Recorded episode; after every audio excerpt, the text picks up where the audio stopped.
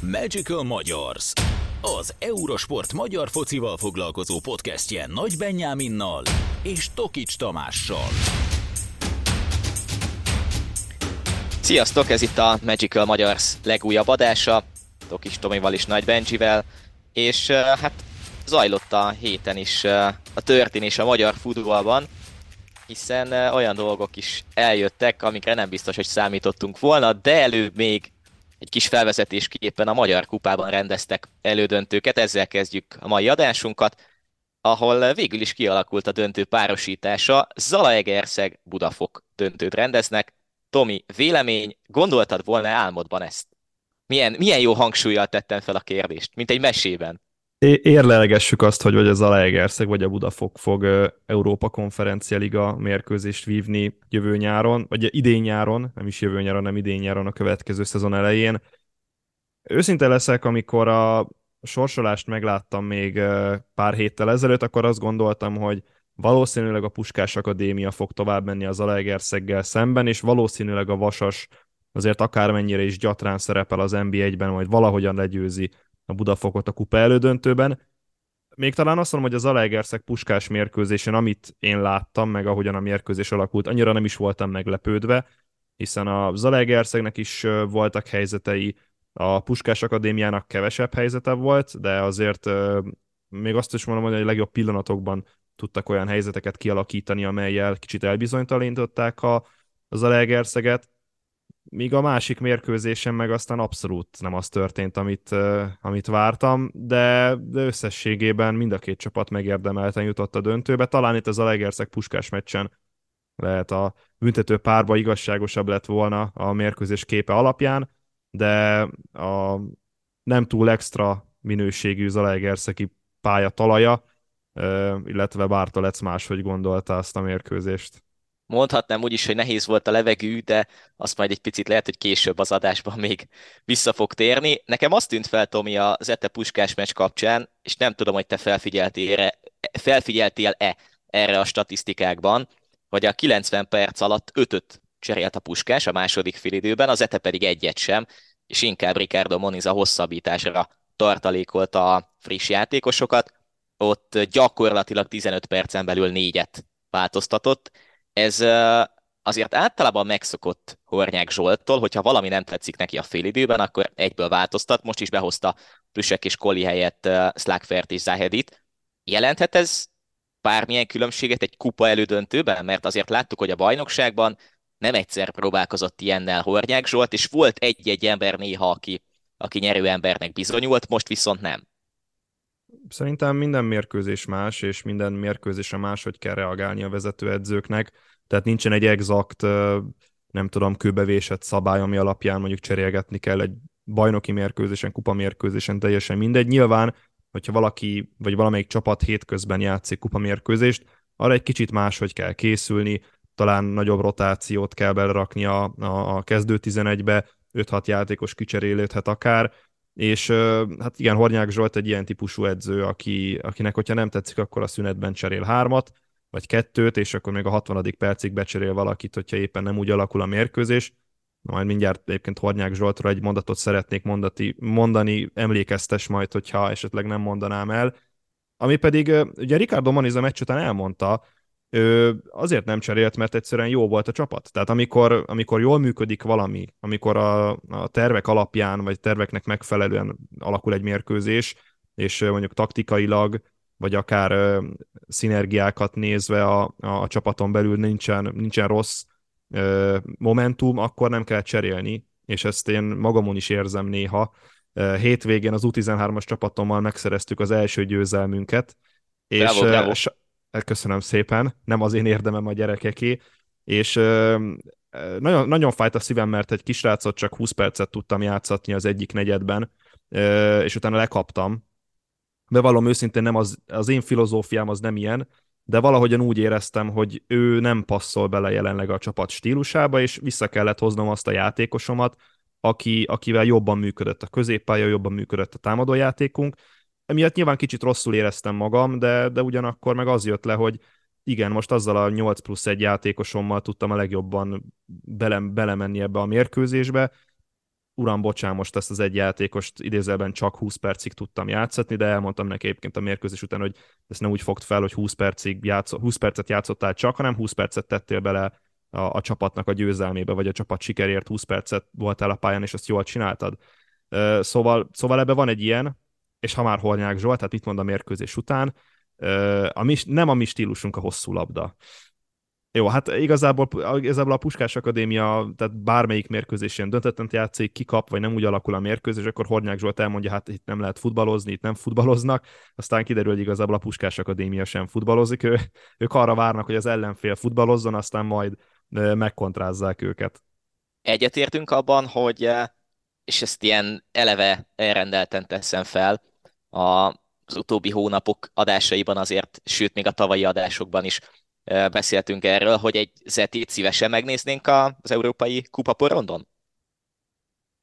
Szerintem azért lenne ez egy jó döntés, vagy azért lenne jó, hogyha a Zalaegerszeg nyerni a kupa döntőt, és most elnézést kérek minden Budafok szurkolótól, de a Zalaegerszeg ellenfelek minőségétől függetlenül önazonos, amikor pályára lép. Tehát minden találkozón Ricardo Moniznak és az edzői stílusának fel lehet lelni a, a, stílus jegyeit. Tudjuk, hogy mire számíthatunk Ricardo Moniz csapatától, és amikor nem is ment jól a csapatnak, akkor is Makacsú ragaszkodott ehhez a taktikához, és lássad át kifizetődik, hiszen kupa döntött játszik az Alegerszeg, illetve a bajnokságban is most már azért kezd kiegyenesedni a teljesítményük. Rátaláltam egy videóra, uh, Ricardo Moniz még a Ferencváros vezető edzője volt, és az U19-es vagy U21-es csapatnak tartott éppen edzést olyan játékosokkal, mint Nagy Ádám vagy Pászkal Óránd éppenséggel, és, és elmondta azon, a, azon, a, azon az edzésen, hogy ő nem labdabirtoklás szeretne játszani, gólt akarok lőni, ez az én stílusom. És a játékosoknak, ezt, a játékosoknak is ezt tudatosította, hogy nem labdabirtoklásra kell játszani, nem gólt kell lőni. És némileg az azért érződik, hogy, hogy az Alegerszeg is mennyire direkt proaktív játékot próbál játszani, és ehhez egyébként megvannak a megfelelő játékosaik, és fiatal játékosaik vannak ráadásul, és ne felejtjük azt, hogy Ricardo Moniz talán a világ egyik legjobb utánpótlás edzője volt korábban, és nyilván nem véletlen az, hogy ez a fiatal Zalaegerszegi gárda kupadöntőt játszik az első évében Moniznak. Na majd, ha a Milán elleni sikert megismétlik, amiről sokat beszéltünk annó, akkor utána jól kibeszélhetjük a dolgokat, de azért és most elnézést kértél a Budafok szurkolóktól, az sem lenne semmi, és annak is nagyon örülnénk, hogyha egy Budafok jutna ki az európai porondra, hiszen az MB2 9. helyén állnak, és nagyon-nagyon simán verték a Vasast, 3-0, egy kiváló Mester 3-as bekétől. Meglepődtünk? Mert én az alapján, hogy a Budafok jutott tovább, ha nekem azt mondták volna a meccs előtt, hogy egy Budafoki továbbjutás lesz ebből, azt mondtam volna, hogy nem is olyan nagy meglepetés ez. Ezek alapján te mit mondasz, hogy várható volt ez, nagy volt a különbség, vagy, vagy ez egy egyszeri meccs lehetett, vagy egy utolsó szög a, a vasas koporsójában, ami aztán tényleg az igazság lett? Szerintem valahol, valahol az arany középutat meg kell találni a két gondolatmenet között valóban, hogyha csak az eredményt nézzük, és mondjuk arra, arra próbálunk összpontosítani, hogy ez 3-0, akkor, akkor mennyire sima, de aki látta a mérkőzés, az, az, az nem tudja azt mondani, hogy ez ennyire sima. Tehát az, az, az azt mondja, hogy ez, ez a mérkőzés, ez 3-0 a Budafoknak, és, és, és a mérkőzés bizonyos periódusaiban hízelgő volt a Vasasra nézve ez az eredmény. Nagyon jól támadtak le, tehát rendkívül szervezet volt a, szervezet volt a Budafoknak a letámadása, emellett pedig nagyon nagyon jó kontrajátékuk volt. Ugye az első, mm, bocsánat, a harmadik gól az biztos, hogy kontra után volt, meg, meg talán még az első gólt megelőzően is volt egy kontratámadásuk. Szóval a Vasas pedig, tehát tényleg ez a, ez a teljes szervezetlenség, fejetlenség, kilátástalanság jellemezte ezen a mérkőzésen.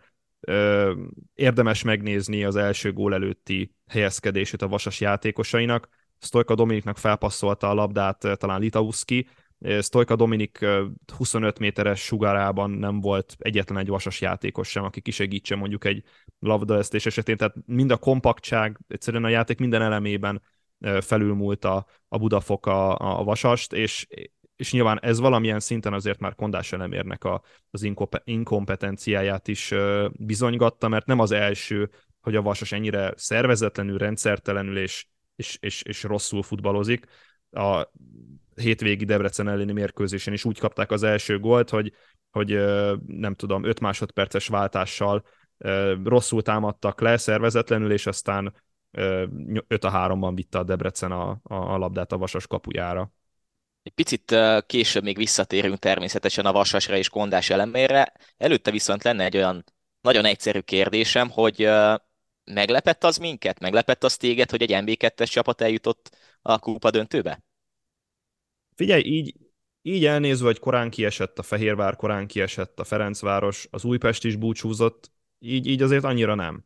És, és még akár több is lehetett volna ez a szám, hogyha szerencsésebben alakul a, a sorsolásuk, szerintem.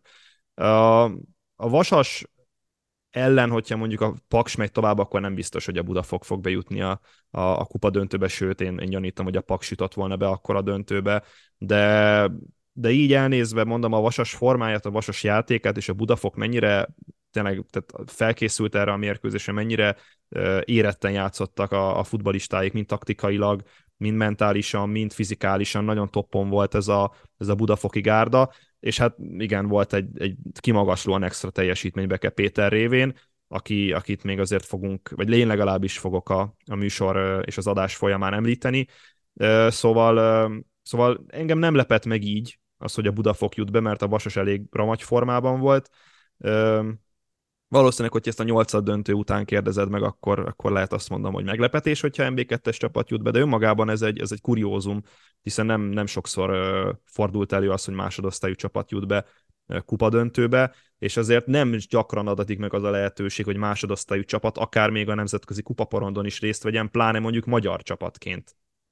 Nekem is pont ez jutott eszembe, annó még a, emlékszem 2008-2010 környékén a, a Portsmouth volt hasonló Nekem kedvenc angol csapatom a Portsmouth, úgyhogy, úgyhogy zseniális, zseniális történet volt. Még egy kérdés, egyben... bocs, bocs Na, még igen, egy kérdés. Igen, igen. Szerinted Mátyus János lehet NB1-es edző? Szerintem simán lehet NB1-es edző.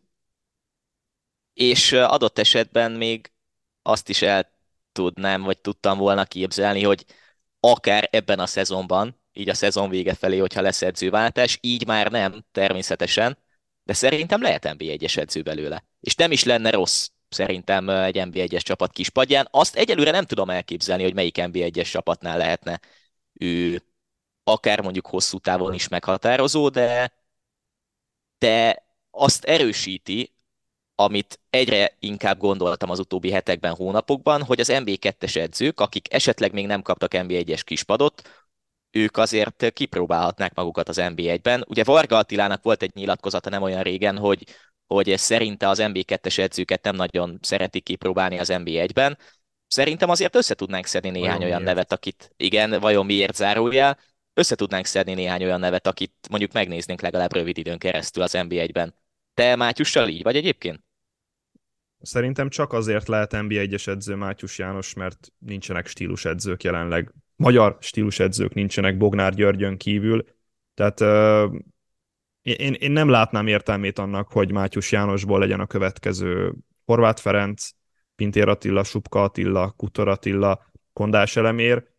Kár lenne, kár lenne, mondom még egyszer, hogyha, hogyha így, így kerülne be mondjuk egy NB1-es körforgásba, és így lenne NB1-es edző, de viszont, hogyha meg tud újulni, és akár mondjuk ezzel a Budafokkal nem csak kontrázni, meg, meg, meg védekezni tud egy vasas ellen, hanem nem tudom mit most a következő másfél évben esetleg egy MB2-es bajnoki címet vagy, vagy feljutást tudna csinálni ezzel a Budafokkal, úgyhogy proaktív, progresszív támadó futballt játszik, amellett, hogy pozíciós játékot próbál megvalósítani, akkor minden további nélkül nagyon szívesen látom NB1-es kispadon, de addig, amíg, amíg egyszerűen ez nem, nem, nem köztudat, meg, meg tehát azért a Budafok ezen a mérkőzésen azért valljuk be nem a lehengerlő támadójátékával tudta megnyerni ezt a mérkőzést, hogy nem csak a lehengerlő támadójátékával, hanem sokkal inkább a fegyelmezett védekezésből és az innen indított kontrákból, meg a, meg a magasan megszerzett labdákból tudta ö, kamatoztatni ezt a három gólját. Azért is merült fel bennem, hogy hogy lassan új neveket láthatunk, vagy lassan új neveket kéne látnunk akár a magyar közegből az NB1-ben, mert hogy, és most tegyük, tegyünk pontot a kupa döntő végére, majd május harmadikán meglátjuk, hogy Zete vagy Budafok, Budafok vagy Zete, mert hogy menesztették a Vasastól Kondás elemért azok után, hogy Nagy Miklós sportigazgató elmondta, hogy nem valószínű, hogy lesz váltás a szezon végéig. Ehhez képest jött a kupa elődöntő, jött a, a kiesés, nem lesz ebből kupagyőzelem, nem lesz ebből kupaindulás, európai kupaindulás, viszont valószínű, hogy lesz kiesés. És az a nagy kérdés, hogy vajon milyen ezután a Vasasnál, egy MB2, egy új edzővel, egy új filozófiával, vagy most egy átmeneti vészmegoldás, hogy akkor kamikáze módon próbáljunk bent maradni a, az NB1-ben, és akkor nyilván jön egy olyan név, vagy jöhet egy olyan név, aki benne volt eddig is a, a körforgásban. Itt Tomival írtunk az utóbbi napokban össze neveket, Waltner Robertől elkezdve Horváth Ferencen keresztül, talán te még Sukka Attilát is írtad a Twitter oldaladon, de ugye ő most Moson Magyaróváron kapott állást, szóval valószínű, hogy ilyen szempontból oldják meg a pótlást, vagy, vagy milyen a Vasasnál ezután? Az a baj, amit, amit itt előbb is mondtál, hogy nagyon kevés olyan edző van jelenleg Magyarországon, akivel stílust tudna teremteni a Vasas. És amikor egy klubnak az a filozófiája, hogy igazoljunk magyar játékosokat, legyen egy magyar edző, és ezzel próbáljunk eredményeket elérni, akkor egy kicsit nekem ez, ez így kontraproduktív, hogy nincs olyan magyar edző jelenleg, még egyszer Bognár Györgyön kívül az NB1-ben, aki, aki képes lenne stílust meghonosítani. Kellene a Vasasnak egy ilyen edző. Na de igen, nézzünk körbe, ki lehetne az. Ugye Waltner Robert, hát ő is védekezik, kontrázik, Subka Attila Detto, bár ő azért ilyen, ilyen vészmegoldásként, tűzoltóként nem rossz. Horváth Ferenc szerintem kapott már elég esélyt arra, hogy bizonyítson NB1-es kispadon, és akkor körbe, le, körbe lehet nézni esetleg az NB2-ben, hogy milyen olyan edzők, itt még Mátyus János neve is egyébként felmerült több helyen, vagy, vagy Berkekben, én hallottam ilyen plegykákat, hogy Mátyus Jánossal is tervezni esetleg az erősítést a, a Vasas Csizmadia Csaba, ex-Budafoki edzőként is szóba került még, amikor Nagy Miklós ugye megerősítette Kondás elemért a pozíciójában, szóval nincs könnyű helyzetben a Vasas, és, és ez, egy, ez egy nagyon faramúci helyzetet fog szülni. Tehát ott van egy, egy véleményem szerint erős keret. Nagyon nagy keret. Tehát, tehát teljesen értelmetlen, számomra értelmezhetetlen az, hogy 33 játékos játszott idén a Vasasban. Köztük, Magyar kupa köztük is. 10 támadó, vagy 8 támadó, mondjuk azt. Több, vagy nem Igen. tudom, 10, 10 vagy 12 legalább. Hogyha beleszámítjuk mondjuk Géresi Krisztiánt, Bobá Gergelyt, akik már nem a, nem a csapat tagjai, de, de szóval tehát egy, egy és most nagyon meredek párhuzam, de ugye a Chelsea.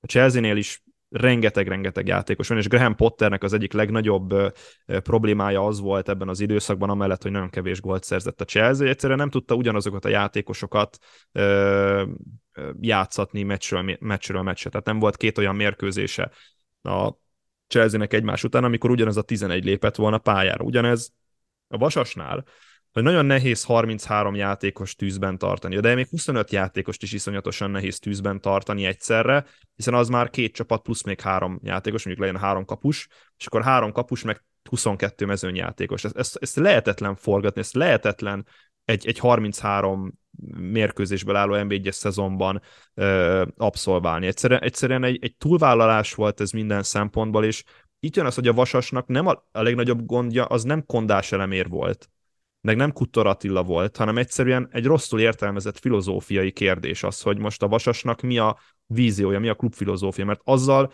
önmagában nem tudok felépíteni egy klubot, hogy csak magyar játékosokat igazolok. Ugye ott van a Paks. A Paks csak magyar játékosokból áll, de Bognár György által egy olyan stílusedzője van, amivel hosszú távon is akár fent tudja tartani az NB1-es tagságot, néha-néha odaérnek a dobogók közelébe. Ott van a Kecskemét, amely szinte kizárólag csak magyar játékosokból épül fel. Első évüket teljesítik az NB1-ben, egy nagyon masszív, nagyon kompakt védekezésből kiinduló kis csapat volt, de például hétvégén a, a, a mezőkövesdet tönkre kellett volna verniük. Egyszerűen annyi, annyi tehát osztálykülönbség volt szinte a két csapat között, mégis a mezőköves tudott egy nullára nyerni. Míg a Vasasnál egyszerűen nincs nincsen elképzelés a mögött, hogy egyébként van 33 játékos a keretemben, amiből mondjuk van 10 válogatott játékos, van 15 mellettük, akik NB1-es múltal rendelkeznek, meg van 3-4 olyan fiatal, akit egyébként be is kéne építeni még ebbe a csapatba. Gondolok Stolka Dominikra, Szilágyi Szabolcsra, vagy éppen uh, uh, Imbor Patrikra. Szóval, szóval nagyon nagy a probléma a Vasasnál, nagyon nehéz helyzetben vannak minden szempontból, és a, és a következő edző kiválasztása sem gondolom azt, hogy, hogy megoldja majd a problémáikat, amennyiben olyan edzőt választanak ki. Kettő dolog, az egyik az, hogy nem véletlen így a paksi párhuzamot kapcsán, hogy a paksból hány játékos kapott válogatott meghívott az utóbbi években. Hát és meg, milyen megnézzük... pozí- meg milyen pozícióban. Tehát ez, ez, ez, a legfontosabb, hogy milyen pozícióban kapnak meghívást ezek a játékosok. Ugye, ugye három, három középcsatár igazából, akit Bognár György, hát közvetve vagy közvetlenül, de eljutatott a válogatottig. Igen, és hiába állnak... a vasast. Igen, milyen nevekből áll a vasas? Olyan játékosokból, akik voltak válogatottak. A tudásuk alapján lehet, hogy most is beférne egy-két játékos a Vasasból, ehhez képest jelenleg nulla válogatott játékosuk van. És a másik dolog pedig az, hogy te mondtad azt, hogy nincs filozófia a, a Vasasnál, ezek alapján szerinted mi volt az a, az a Nagy Miklós féle nyilatkozat, hogy akkor kitartunk kondás elemér mellett a szezon végéig? Az csak a kupadöntő lehetősége miatt, a kupa győzelem lehetősége miatt volt. Egy ilyen nyugtató nyilatkozat, hogy még azért van esély, még ha ki is esünk az NB1-ből egy, egy jó szezon zárásra, egy esetleges kupagyőzelemmel, vagy egyszerűen az megint egy olyan félremenő kamunnak tűnő nyilatkozat volt, mint amit sokszor megszokhattunk a magyar fociban mindenféle vezetőktől, edzőktől, stb. Ez egy, ez egy nagyon jó észrevétel, amit mondasz, Benji. Ez egy, ez egy fantasztikus észrevétel, hiszen Mit mond Nagy Miklós a tegnapi nap folyamán? Hát lehet, hogy előbb kellett volna változt, váltanunk ahhoz, hogy, hogy, hogy elinduljon a csapat felfelé, és mondjuk változás történjen a játékban.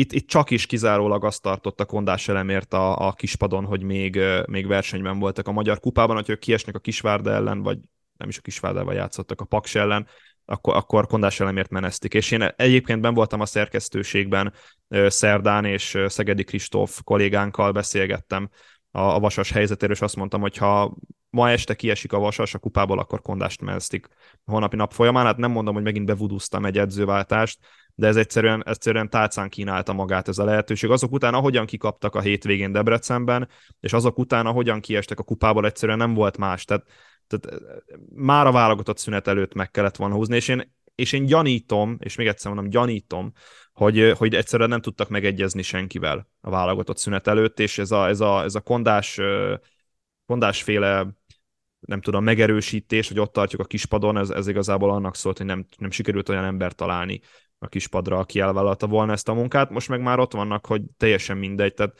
tényleg a vasas, vasas helyzetében egyébként teljesen mindegy, hogy ki lesz az edző, meg, meg milyen edzővel vannak, így is úgy is szinte biztos, hogy kiesnek az NB1-ből. Most az, hogy Desit Szilárd vezeti a csapatot, ez igazából semmilyen különbséget nem fog okozni, hiszen ő már Kuttor Attila stábjában is benne volt, mondhatjuk, hogy az angyalföldi Máté Csaba, de de, de, de még egyszer mondom, nagyon, nagyon nehéz helyzetben van a Vasas a következő edző kiválasztása miatt. Egyrészt meg van kötve a kezük a filozófia miatt, meg másrészt meg van kötve a kezük, hogy egyszerűen nincs jelenleg olyan kompetens magyar edző, akivel stílus tudna meghonosítani a Vasas, akár az NB1-ben, akár az NB2-ben, mert, mert mindenki másolja egymást, meg ilyen, meg ilyen taktikai innováció hiánya van jelenleg a magyar futballban. Még egy utolsó kérdés a témában. Szerinted ki fog nevezni egy olyan edzőt a Vasas még most a következő napokban, aki aztán hosszabb távon is ott lehet? Tehát gondolok arra, hogy ha kiesés lesz az NB2-ben is, vezeteti a Vasast, vagy a szezon végéig akkor marad ez a felállás, marad Desics Szilárd, és akkor majd nyáron jön egy új kezdet, vagy egy új edző, egy új filozófiával, és akkor majd lesz valami. Én lehet, valószínűleg, hogy ezt szezon... valószínű, hogy az MB2-ben tegyük hozzá. Én lehet, én lehet, hogyha én lennék Nagy Miklós, vagy én lennék ilyen vezetői pozícióban, én azt mondanám, hogy most már csorogjon le ez az egy, egy, egy év, vagy ez a pár mérkőzés, és akkor már nyáron gyaníthatóan azért nem fog mindenki maradni a vasas keretében, és lesznek olyan játékosok, akik távoznak, vagy akiket szélnek fognak ereszteni, akkor már inkább nyárig várok az új edző kinevezésére. Most azért a 7-8 fordulóért, ami hátra van, teljesen felesleges igazából egy másik nevet bedobni a, a busz alá, hogyha lehet ilyen szépen fogalmazni. De egyébként nekem még eszembe jutott Kiskároly neve, aki az ajkával nem teljesített rosszul, és hát az, hogy tavaly ezt az ajkát bent tudtam, ez bűngyenge volt ez az ajka, ez borzalmasan gyenge volt, és mégis a középmezőnyben tudtak végezni.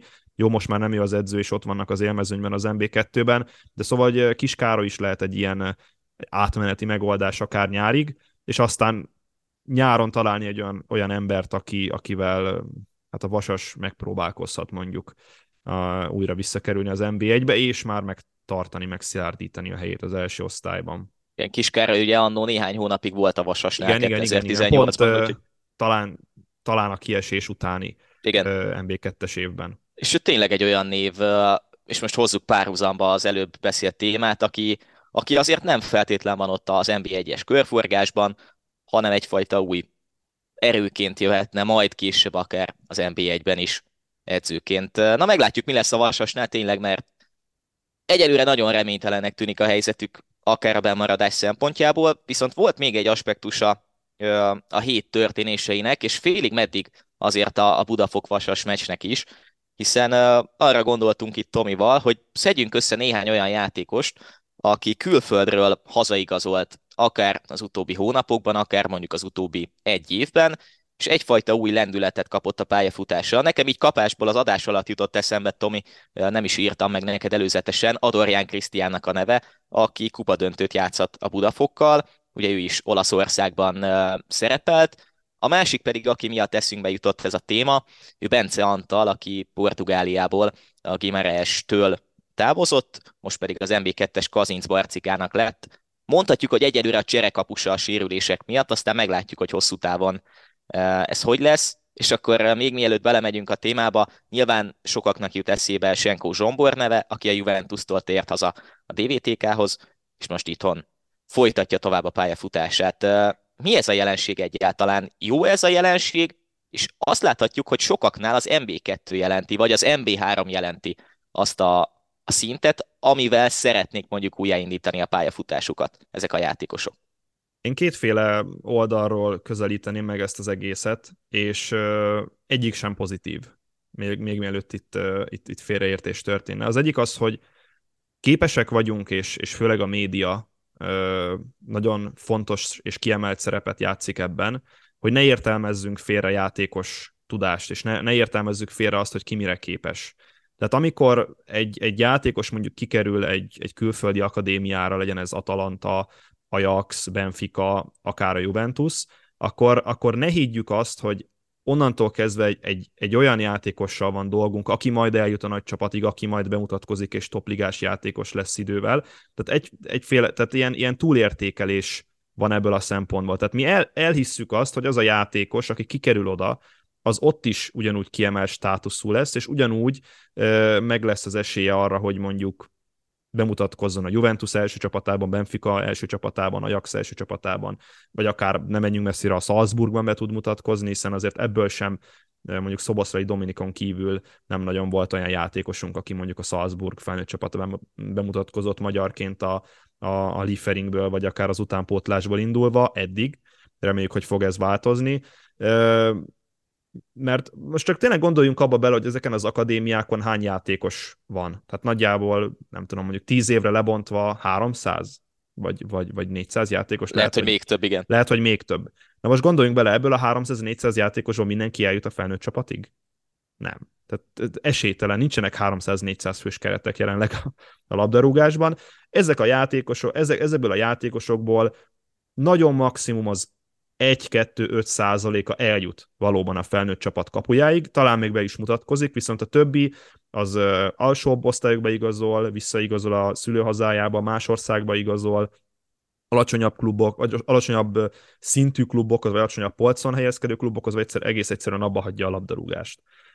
És a másik dolog, a másik fel az alulértékelés. Tehát amikor valaki hazatér egy Juventusból, egy Benficából, egy Ajaxból, akkor képesek vagyunk leírni, hogy hát persze, hát azért jött haza, mert egyszerűen nem elég jó, nem képes ott futballozni, megint megmutatta a nagy magyar utánpótlás azt, hogy mire képes, holott én ezt úgy kezelném, hogy és, és egy, nyilván egy nagyon nagy lózung ez, hogy egyet hátra és kettőt előre, de valóban még mindig jobb itthon játszani, mint külföldön padozni.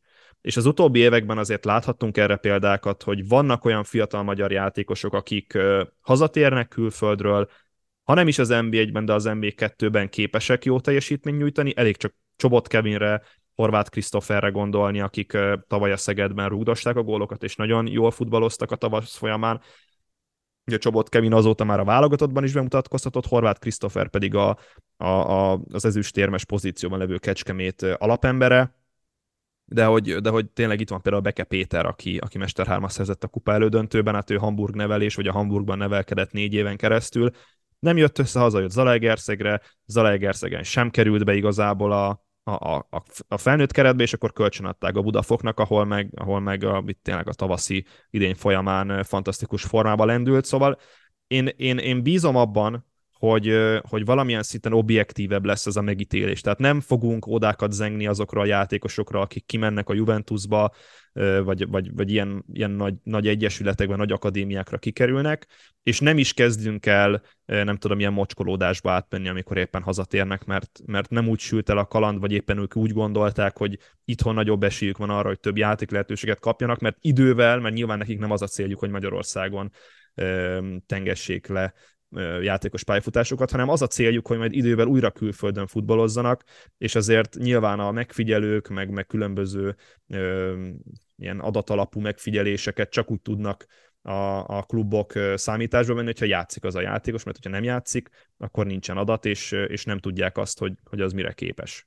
Pláne úgy, hogy Csobot Kevin példája lehet a legjobb, aki ugye hazatért a Benficától, és most eljutott a válogatottságig, és nem félt 20-21-22 évesen az MB2-ben játszani, és ha megnézzük ezeket a játékosokat, akikről most beszélünk, akár Beke Pétert, akár én a Hódmezővásárhely Majos meccsen voltam kint, Decki Máté a kapuban, aki a Stoke City-nél védett évekig, és az MB3 egyik legjobb kapusa is megvan az esélye arra, hogy akár MB2-ben, akár MB1-ben védjen a következő években.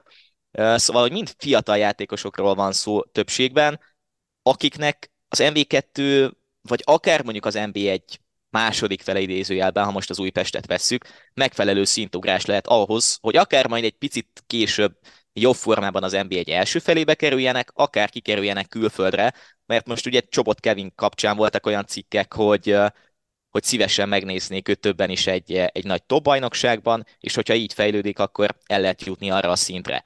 Szerinted így 20-21-22 évesen ez mit jelentett egy játékos pályafutásában?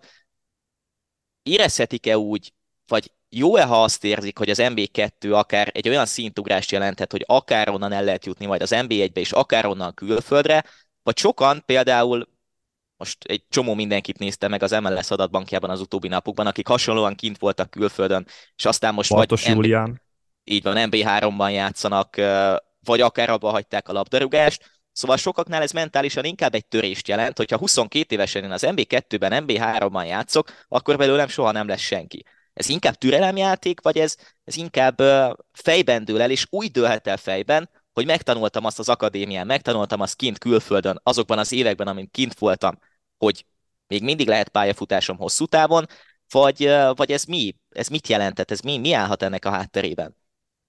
Nyilván a, a mentalitás, meg, meg a mentális megközelítése is rendkívül fontos, hiszen ha egy játékos nem hisz magában, elmegy az önbizalma, akkor, akkor, akkor egy teljesen más futbolistát látunk. Én, én ezt én megyei szinten futballozom, de a saját példámon fel tudom hozni, hogy amikor nekem nincs, nincs jó kedvem, vagy nem vagyok jó pazon, vagy mentálisan nem érzem magam elég magabiztosnak, akkor sokkal rosszabban futballoz, sokkal rosszabbul futballozom, mint amikor idézőjelben önbizalommal telve, top mentális állapotban lépek pályára megye háromban. És ez megye három, nyilván az MB2-ben, MB1-ben ennek a, ez a nyomás ez százszoros, vagy többszörös.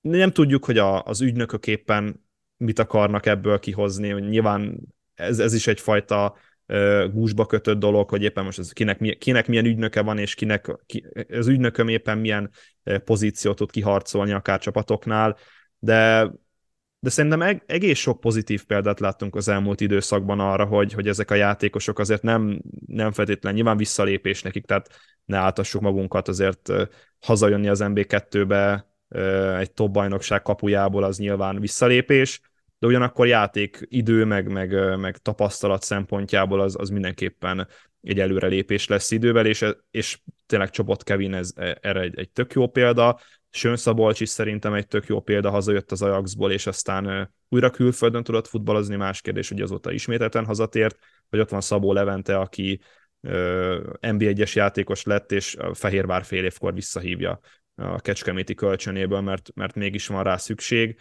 de az, ott van a másik fele is, hogy rengeteg játékos eltűnik a sülyeztőben, mert vagy nem tudják feldolgozni, meg, meg tudod, tehát megint csak a, csapat, tehát a, a csapatok stílusától függően is lehet ezt. Tehát, hogy, hogyha van egy Csobot Kevin szintű játékosom, vagy típusú futbalistám, akkor mondjuk a Csobot Kevint nem a, nem tudom, MB2 18. helyezettjénél fogom elképzelni, amelyik full reaktív futballt játszik, és egy mérkőzésen van mondjuk tíz olyan momentuma, amikor támadást tud vezetni, vagy mondjuk játszik egy Szegedben, vagy, egy, vagy most tényleg mindegy, hogy milyen másodosztályú MB2-es csapatot mondunk, ami, amely inkább labdára, labdá, labdítoklásra törekszik, és mondjuk ki tud alakítani egy mérkőzésen 25-30 olyan lehetőséget, amikor ennek a játékosnak reális esélye van arra, hogy futballozzon, helyzetet alakítson ki, kapura lőjön, kapura törjön, kiharcoljon egy szögletet, szabadrugás, stb. stb. Szóval csapatfüggő is, játékos függő is, mentalitás függő is, egyszer, egy rendkívül komplex és összetett dolog, és nyilván azt különbözteti meg mondjuk Csobot Kevint egy, egy olyan játékostól, akinek éppen nem jött össze az NBA-1-es vagy, vagy külföldi karrier, hogy Csobot Kevin képes volt ezen túllendülni, és, és, és előnyt tudott abból kovácsolni, hogy igazából nem a Benfica első csapatában játszik most, hanem Újpesten, de ki tudja azt, hogy mondjuk idővel nem jut el egy, egy top bajnokságba. Záró kérdés, e, nem véletlen egy picit gonosz is, meg egy picit túl nyers talán, nem az NBA-nek lenne a feladata, hogy ezeket a hazatérő játékosokat mondjuk legalább padoztassa? Mondjuk Bence Antal De. ne a Kazinc barcikában, hanem mondjuk az eténél padozó, ha már padoznia kell? De nyilván, hát természetesen az NBA-nek kellene lenni, de de tudod, erre azt mondanák, hogy ah, hát, annyira szoros, hogy egyszerűen nincs idő berakni a fiatal játékosokat, nem lehet, nem lehet itt, itt, itt utánpótlásból kikerülő futbalistákkal, nem tudom, eredményeket elérni, aztán nézd meg, ott van, a, ott van az Alegerszeg, ahol nem tudom, 5-6-21 éven úli futbalista játszik hétről hétre, ott van az Újpest, amely szintén próbál fiatal játékosokkal játszani, nem tudom, a Kecskemétnél is azért nem egy, nem egy túlságosan öreg gárdát látunk, még hogyha azért vannak rutinos játékosok is, de rengeteg fiatal fordul meg, vagy éppen beáll a Ferencvárosba Lisztes Krisztián a hétvégén, és 17 évesen duplázik a Fehérvár ellen, szóval Nyilván az NB1-es klubok felelőssége is hatalmas ebben, hogy ők nem adnak esélyt, mert azért mégiscsak az NB1 magasabb szintet képvisel, mint az NB2, de de hát itt tartunk, és, és nyilván ezt az NBA-es klubok, vezetők nagyon jól meg tudják magyarázni, meg az edzők pláne, hogy, hogy, hogy miért nem adnak lehetőséget ezeknek a fiatal játékosoknak. Ellenben viszont nem feltétlenül tudom ezt elfogadni. Talán ami, és, és most kicsit védve őket, nyilván a, a, az NBA-ben a legmagasabb itt, tehát az NBA-ben van a legnagyobb esélyed arra, hogy kiesel, tehát 10, nem tudom, majdnem 20% esélye van annak, hogy kiesel az NBA-ből. Nyilván ez egy nagy rizikófaktor, de ez önmagában nem jelenti azt, hogy, hogy, hogy beszari módon kellene hozzányúlni ezekhez a játékosokhoz. Na hát fiatal játékosok ide, fiatalok oda, folytatódik a hétvégén az NBA-1, méghozzá péntek este egyből egy mezőkövesd TVSC meccsel. Mit várhatunk, Tomi? Lesz esély a Lokinak odaérni a dobogóra, vagy a kövesd a kecskeméti győzelem után ezúttal is egy nagy halat fog a hálójában. Hát ez a kecskemét is kalp, ez, ez, ez nagyon nagy volt a kövestől, csak hát az, az a helyzet, hogy, hogy ezt, tehát konkrétan le voltak futballozva, és hogyha nem Ricardo Piscitelli van megint a kapuban, akkor, akkor itt elég nagy verésbe szalad bele a, a mezőkövest. Egyébként nagyon érdekes, de, de nagyjából hasonló volt a mérkőzés felépítése, mint a legelső Kecskemét mezőköves mérkőzésnek, amikor meg a Kecskemét nyerte egy nullára, és ott Varga Bencének voltak nagyon nagy bravúrjai a mérkőzés során. Lendületet nyilván adhat, és a kövesnek szerintem a 2023-as éve eddig nagyon jól alakul, ez, ez részben, vagy ha nem is annyira részben, elég nagy ö, százalékban azért Kutor Attilának és a stábjának ö, köszönhető, hiszen mégiscsak összeszedte a vérekezést, és a nem túl acélos támadó játék mellett is képes pontot, pontokat szerezni hétről hétre. És ez, ez, egy, ez egy nagyon fontos különbség azért a vasas és a mezőkövest között. Tehát a mezőkövest is kevés gólt lő, de ellenben keveset kap. Míg a vasas pedig hát általában 0 0 döntetleneket játszik. Tehát a mezőkövest képes gólt lőni mondjuk egy ilyen mérkőzésen, a vasas meg nem képes gólt lőni, és jelenleg ezért van a két csapat között, nem tudom, több mint 10 pontnyi különbség a, a tabellán, meg, meg a köve, mezőkövesnek valószínűleg nem lesznek kiesési gondjai, legalábbis szerintem ebben a bajnokságban. Ott van a másik oldalon a Loki, amely nagyon simán nyerte a Vasas ellen, de hát ez a Vasas, ez, ez, ezt, ezt, ezt már taklaltuk hogy az adás korábbi szakaszában, hogy mennyire, mennyire rossz volt nézni őket az elmúlt, nem csak egy-két hétben, hanem az elmúlt jó pár hónapban, vagy mondhatnám az egész szezonban rossz volt őket nézni. De összességében szerintem a Loki szezonja is nagyon pozitív. Én nem gondoltam volna az első tíz forduló alapján, hogy, hogy a Debrecen dobogóért fog küzdeni itt a szezon második felében. Nyilván kellett ez az, hogy visszaessenek a dobogóért küzdő csapatok, hiszen még a Kecskemét is ott van a második helyen, és a Debrecennek valóban reális esélye van arra, hogy, hogy, hogy dobogót szerezzen. Az más kérdés, hogy ott van egy, egy parádés formában levő Paks, a Puskás Akadémia és a Kisvárda is vár a lepattanókra, és még azért a, a Kecskemétet sem feltétlen betonoznám be a második helyre. Úgyhogy Szriden Blagojevicsnek mindenképpen jár a kredit, meg Zsuzsák Balázséknak is nagyon összekapták magukat, és a mezőköves otthonában azért nem lesz ez egy, ez egy könnyű sétagalop mérkőzés. Valószínűleg a Debrecen fogja többet birtokolni a labdát, valószínűleg a Debrecennek kell majd dominálni ezen a mérkőzésen, és ez nagy kérdés számomra, hogy képesek lesznek-e labdával eléggé dominálni a, a, a mezőkövesdel szemben. Ha már mondtad a dobogóért folyó harcot, akkor szombaton következik a Puskás Akadémia Kecskemét meccs. Ugye ötödik a második ellen, öt pont választja el a két csapatot a tabellán jelenleg. Puskásról sokat beszéltünk már ebben az adásban a, a kupa elődöntő kapcsán.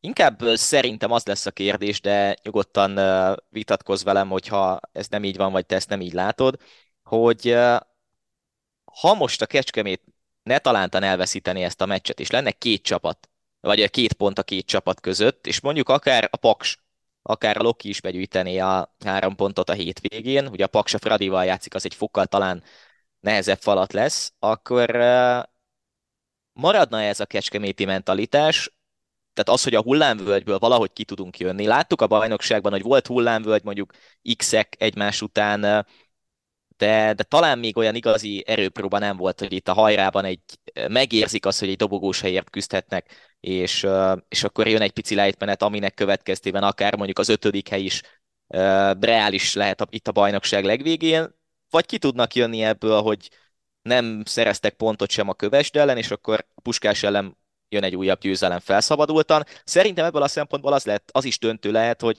azért itt a héten elhangzott egy interjú, pontosabban csütörtökön Szabó Istvánnal, hogy ő marad a posztján, stabilan, hosszú távon lehet rá számítani, eszeágában sincsen távozni, és akkor nyugodtan lehet építeni a jövőt. Te hogy látod most ezt így mentálisan a Kecskemét szempontjából?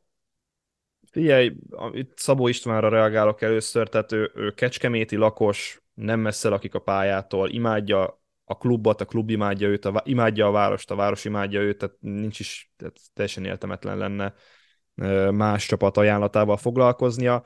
Szerintem a Kecskemétben van annyi tartás, hogy most már a szezon végig valahogyan kihúzzák a, a, a dobogóig, vagy, vagy a dobogós helyen zárjanak, viszont az meg megint egy nagy kérdés, hogyha esetleg negatív spirálba, spirálba kerülnek itt a szezon végén, akkor meddig csúsznak vissza, de, de még egyszer mondom, amit idén eddig a Kecskemét művelt, az, az, az maga a csoda, meg, meg egy hatalmas meglepetés, úgyhogy nekem azzal semmi bajom nem lesz, hogyha itt elkezdenek szépen lassan visszaesni a bajnokság végén.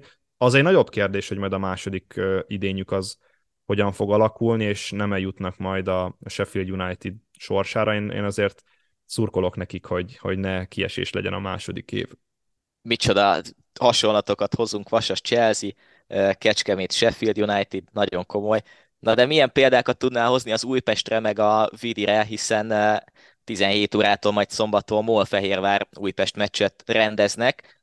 Két feljövőben lévő csapat az edzőváltás után? Hogy látod? Ezek, ezek azért erős szavak, hogy feljövőben Nagy, vannak. Nagyon, nagyon erős szavak, tegyük Tehát, hozzá. Nézzük meg, hogy hogyan játszott 2-2-es döntetlent a Fehérvár a Ferencváros otthonában, megnézzük meg, hogy a, az Újpest hogyan nyert 3-2-re az Zalaegerszeg ellen, de ettől függetlenül az eredmények, eredményeket nem kell megmagyarázni. Csobot Kevin Mester 3 szerzett a Zalaegerszeg ellen, ami tehát ilyen hatalmas boost volt számára, meg hát szerintem a csapat számára is. Egy esetleges győzelemmel az Újpest egyébként leszakíthatná a, a Fehérvárt, és, és egy kicsit elléphetne a, a kieső zóna közeléből, viszont, és, és nem állnak rosszul véleményem szerint, mert Vignyevics kicsit reaktív a futballra váltott, és kevésbé szeretne labdát igényelni az Újpest játékában. Ez pedig gondot okozhat a Fehérvárnak, mert hogy Bartos Grizselákkal pedig nem láttuk eddig még a, a Fehérvár dominálni, és megint csak azt tudom mondani, hogy a Fehérvár Grizselák kinevezésével egy lokális problémát old meg a globális probléma helyett. Rövid távon ez egy, ha az a cél, hogy maradjon bent a Fehérvár, akkor egy, egy jó kinevezés, de hogyha az a cél, hogy legyen ott a következő évben a dobogón a Fehérvár, akkor én meg azt mondom, hogy nem jó Bártos Grizselák kinevezése, és ne felejtjük el, hogy eddig két Fehérvár Újpest vagy Újpest-Fehérvár mérkőzést rendeztek ebben a bajnokságban. Egyszer Boris ült a kispadon, egyszer Huszti ült a kispadon, mind a kétszer kikapott a Fehérvár, azért nem akármilyen Mester hármas vagy triple lehet a, az Újpestről, hogy három különböző edző irányítása alatt levő Fehérvárt is le tud győzni. Úgyhogy ez, ez, egy, ilyen, ez egy ilyen kis külön, külön verseny. Nem tudom, hogy volt-e egyébként ilyen, hogy egy szezonban egy csapat háromszor legyőzött egy másikat, úgyhogy ott három különböző edző a kispadon. Összességében én, én Újpest győzelmet várok, és pont amiatt, hogy egy kicsit talán ez a, ez a, ez a kezdeti hype Grizselek felett, ez, ez kicsit ilyen, hogy, hogy mondjam, kicsit, kicsit túl, van, túl van lőve a célon, mert szerintem Grizselek nem annyira jó edző, így az első két mérkőzés benyomása alapján, hogy, hogy ezzel a Fehérvárral mondjuk újra visszakerüljön a dobogóra, de aztán, de aztán meglátjuk. Szerintem nem, de lehet, hogy meg fog cáfolni itt a következő időszakban, és akár már itt az Újpest ellen meg tud cáfolni majd. Ez az Engolo Kantén féle hasonlat szintén a Chelsea-t hozzuk, hogy ugye Tuchelnél is játszott a szezonban, aztán játszott Potternél is, ugye sérült volt, aztán játszott most Szátornál egy meccset, és játszik Lampárnál is majd a szezon végén, úgyhogy... Hihetetlen párhuzamos, párhuzamokat találunk itt a, az a, nba a, és a top futball között. A Magical Magyars névhez hűek vagyunk nagyon. Na de vajon mi lesz a Paksal, hűek lesznek-e a saját játékukhoz, hiszen a Ferencvárossal játszanak uh, szombaton este. Lehet esélyük a Fradi ellen? Lehet, sőt, én, én, én nagyon, nagyon meg lennék lepve, hogyha a Ferencváros megnyerni ezt a mérkőzést, és, és mindjárt elmondom, hogy miért. Eleve a Paks öt, öt mérkőzéses győzelmi szériában van, amivel a legjobb formában levő csapat az egész ligát nézve, és már ott vannak a harmadik helyen szép, szép csendben Bognár György így a visszatérését követően a dobogóig vezeti a, a Paksot.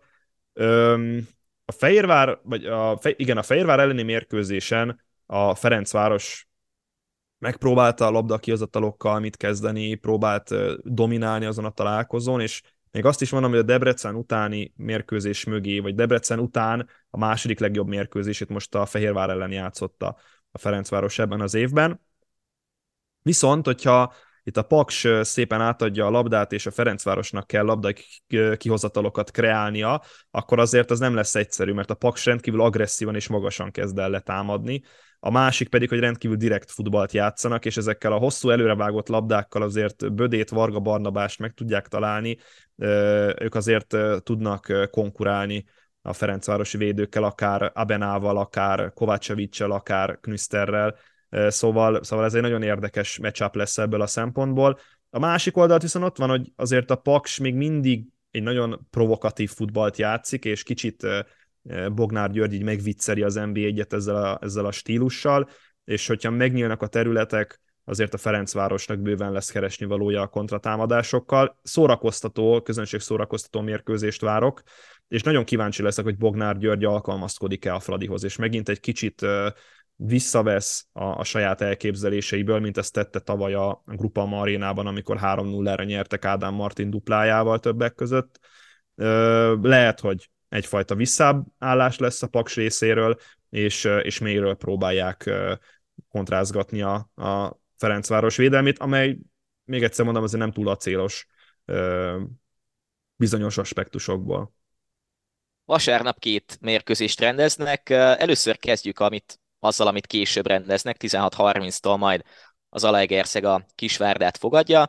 Az etéről szintén sokat beszéltünk a kupa elődöntő kapcsán, a Kisvárda pedig eh, Milos Kruscsics irányításával játszott egy 2-2-es döntetlent a Puskás Akadémia ellen, úgyhogy 2-0-ra vezettek, aztán a hajrában Zahedi és Favorov is betalált, és uh, végül is ennek köszönhetően lett döntetlen a, a vége, de azért azt láthatjuk, hogy a Kisvárda nincsen jó formában, hiszen legutóbb február 17-én győztek, akkor az Újpestet győzték le 2-1-re, pont azt az Újpestet, amit akkor még Milos Kruscsics irányított. Nagy kérdés itt abból a szempontból, hogy a középmezőny hogy alakul, hogy ugye 34 ponttal, jelenleg hatodik a Kisvárda, az ETE a nyolcadik helyen 30 ponttal, adott esetben mondjuk egy pont is elválaszthatja őket majd a játéknap, vagyis a forduló végére. És amit direkt a legvégére hagytam, Tomi, mert uh, itt közben, adás közben változtattam a tipjátékunkon is, és almondó vagyok, hogy inkább tippeljük meg a Vasas Honvéd meccset,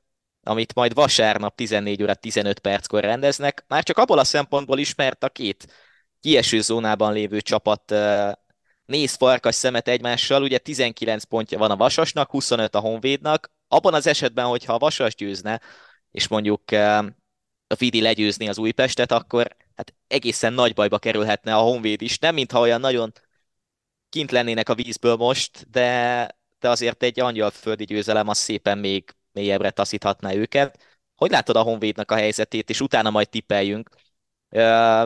Volt egyfajta felfele út Klafuricsal, az utóbbi két bajnokiukat viszont elveszítették.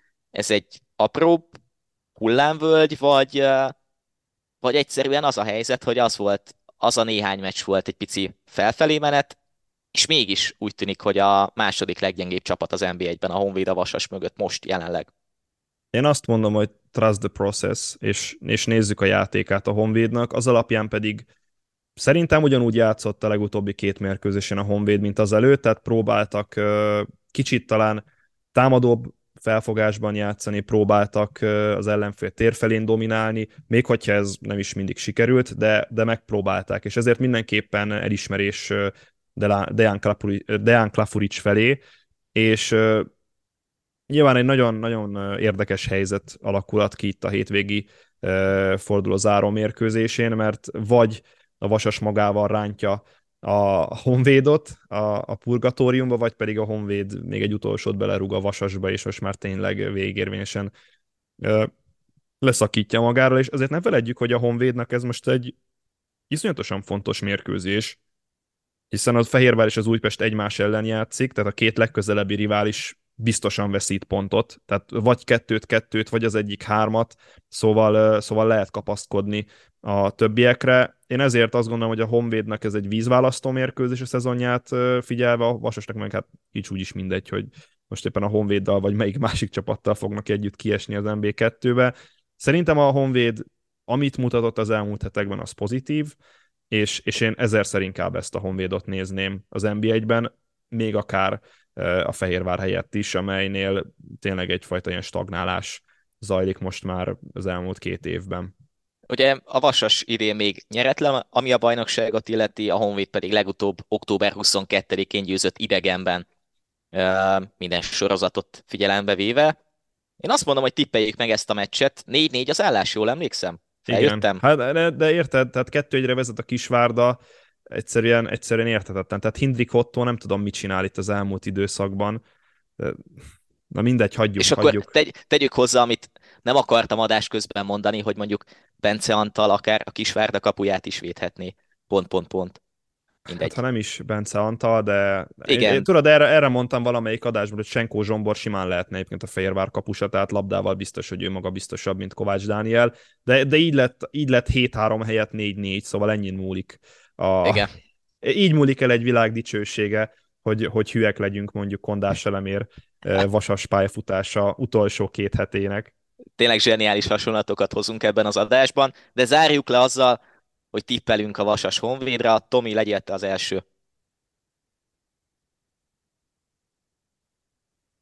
Nem tudom, hogy a Vasas képes lesz a gólt lőni ezen a mérkőzésen, a Honvéd viszont biztosan. Úgyhogy 2-0-ás Honvéd sikert prognosztizálok. Én meg mondok egy merészet, én azt érzem, hogy a Vasas nyer 2-0-ra.